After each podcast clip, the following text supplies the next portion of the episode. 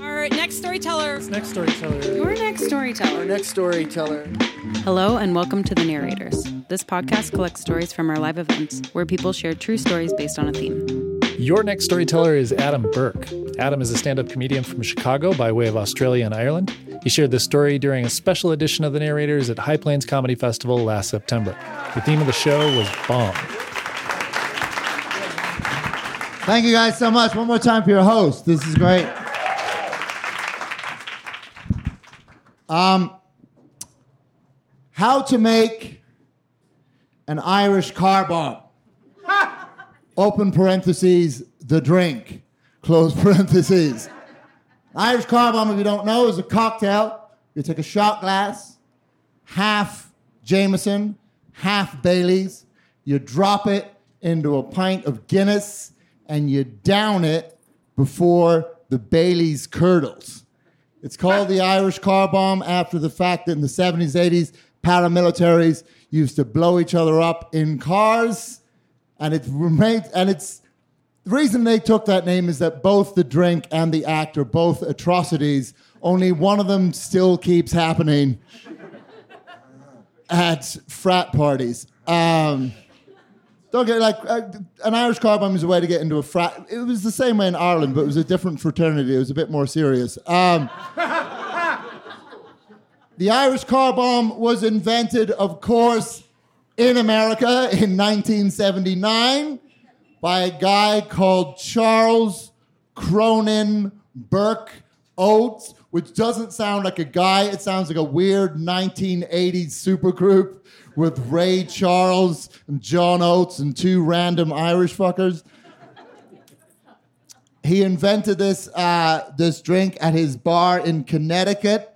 Uh, of course, this is a Connecticut invention because inventing a drink called the Irish Car Bomb is the most classic passive aggressive New England racism that I've ever heard of. Oh, I had no idea. Um, and he invented it at the height of the Troubles. Uh, I know the Troubles sounds like what like a polite Catholic woman might call menopause, but uh, the Troubles was actually the sectarian violence that happened in Northern Ireland between Protestants and Catholics uh, when I was growing up there. Fun, fun fact. My first exposure to the Irish car bomb, the drink, was in America, 1999. I just moved in, moved here. I'd uh, fallen in love with an American woman uh, who I'd go on to marry and then divorce because romance. Anyway, I showed up and she invited me. uh, She uh, introduced me to all her friends, and uh, all her friends, uh, one of whom like still fancied her and kind of hated me. They were aghast at the fact that I drank Budweiser at the time. They were just like, "Why would you drink Budweiser?" So they ordered me an Irish car bomb, and I had no idea that this was the thing, and I was just like giddy with the offensiveness of it all. It was just amazing. Like, oh, you don't drink Irish car bombs? No, I'm also shit at poetry. Irish people do different things at different times. And it is funny. Now, um, the, the inventor of the drink, the inventor of the drink, uh, Oat, who now runs a bartending school, which is hilarious. The inventor of the Irish car bomb runs a bartending school. Presumably, Harvey Weinstein is going to open up an etiquette school sometimes, sometime in the future. He invented this in 1979 when the troubles were very much going on. So it was like at the height, it was as offensive as it could be. That's like now me inventing a cocktail where you just watch an ice cube slowly melt in hot vodka and call that the Greta Thunberg. You know what I mean? It would just be. By the way, there's a very funny Denver comedian. I saw him last night, Matt Kobos. Does anyone know Matt Kobos? Very funny guy. And he had a bit last night. He was talking about how offensive the Irish car bomb drink is, and he likened that like if you had a drink called the 911, and then he like summed up what would, would be in a 911. It's a very funny bit. My only problem with it is his recipe for 911 is way too complicated. Clearly, to make a 911, all you do is you take a glass of Saudi Arabian piss and you pour it into another glass that's just bourbon and vermouth, right? Because it's not a 9 11 until you ruin a perfectly good Manhattan.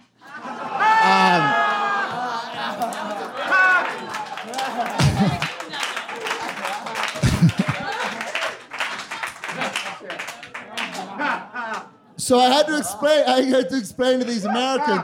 I had to explain to these Americans like how offensive uh, an Irish car bomb was, and they're like, "Okay, fine, I'll just order a black and tan." Um, now, some of you, most of you probably don't know this. Now, black and tan is which is half stout and half red ale, but black and tan is also the name of an incredibly notorious British regiment that was made up of all criminals who murdered hundreds and thousands of Catholics in the 1920s. So it's like somehow their remedy was more offensive than the first one. It's like going to an African American bar and ordering a round of police for everyone. You know what I mean? It's like not going to be well received. And I sort of, I and that the other thing with the the awful, you know, the other thing about the Irish car bomb, it's not just you know the offensiveness, it's just ruining three drinks. Like you could have had Bailey's, you could have had Jameson, you could have had Guinness. You just fucked them all up by bringing them together. Uh, and so, like, and the other, because my dad was a huge Guinness drinker. My, my dad would have hated the Irish car. My dad would order a pint of Guinness, and uh, he, someone would put it in front of. A bartender would put it. My dad would go, "Hey, man, by any chance you couldn't sneak a little shot of whiskey in there, could you? And the guy, the bartender, very conspiratorially would go, I could, yeah. And then my dad would go, Well, that means it's not fucking full then, is it? Go fucking back. Just drink the fucking Guinness, is my point. But I, I get the ability, like I, I get the abilities. I understand people don't know about like like when I first moved here uh, to America, and I would tell people that I was from Northern Ireland. Everyone would say, "Oh, so you must be Protestant." It's like, no, I was raised Catholic. We have both, hence the slight 300 year disagreement. but even I, I was raised Catholic in Northern Ireland. I wasn't always aware that we lived in an occupied sectarian war zone. You know, because my parents is really good at distracting us. Like I tell my mom, like, hey, Ma, how come so many of our friends have ski masks when there isn't a single mountain or bunny slope anywhere? And my mom would be like, um, why don't you ask that question to this Jabba the Hutt toy we bought you? Yay! My dad was even better. He wouldn't even acknowledge the existence of Protestants. You know, like every Sunday we'd walk past the church, we'd walk to church and we'd walk past a Protestant church. And to me, it was just a church that was closer to our house. And I was a lazy little fucker. And I'd go, why can't we go there? Let's go to that one. And my dad was like, well, that church isn't um, up to code. They've got a faulty altar. The font is full of tadpoles. The Eucharist is made of spider eggs. And then one time, my younger brother was like, yeah, but dad, what's a Protestant? My dad was like, um, I'll answer that as soon as you finish playing with Han Solo and the Millennium Falcon. We're like, yay, he's our favorite rebel commando. And our next door neighbor's like, what about me? I'm an actual rebel commando.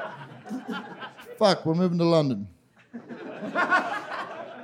and we would, we'd move around a lot, you know, because of the violence and stuff. But, uh, and so that's why I wound up with this really dumb fucking accent that I have. And I'm very self conscious about my accent, but it doesn't hold a candle to how weird my sister's accent was. My, my sister shares a bio with me up until a point. We we're both born in Australia, moved to Northern Ireland. When she was 20, my sister moved back to Australia because she had a breakup that was so bad.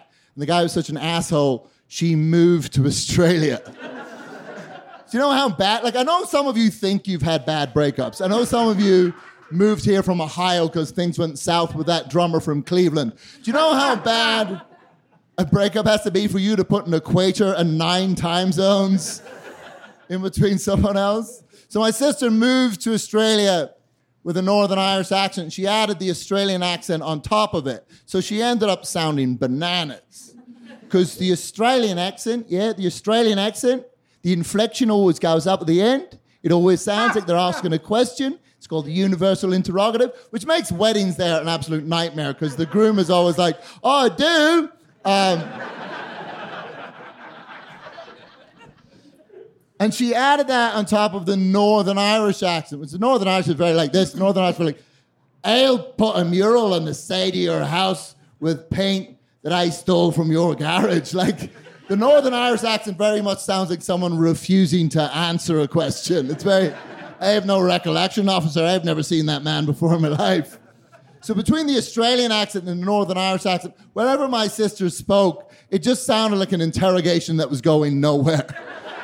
She always be like, oh, maybe later we'll go to the pub. Or maybe we won't go to the pub. That's none of your fucking business.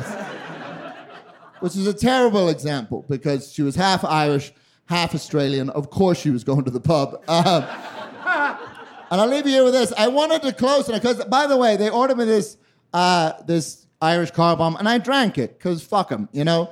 Uh, and I, w- I was going to close tonight by drinking another one, but they did, thank fuck the bartender here doesn't doesn't have the ingredients. So instead, uh, I got a Boilermaker. Um,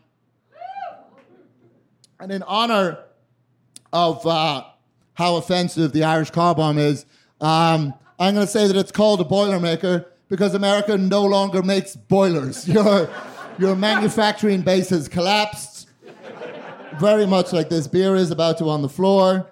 Uh, and that'll do it for me, everybody. Oh, shit, cheers.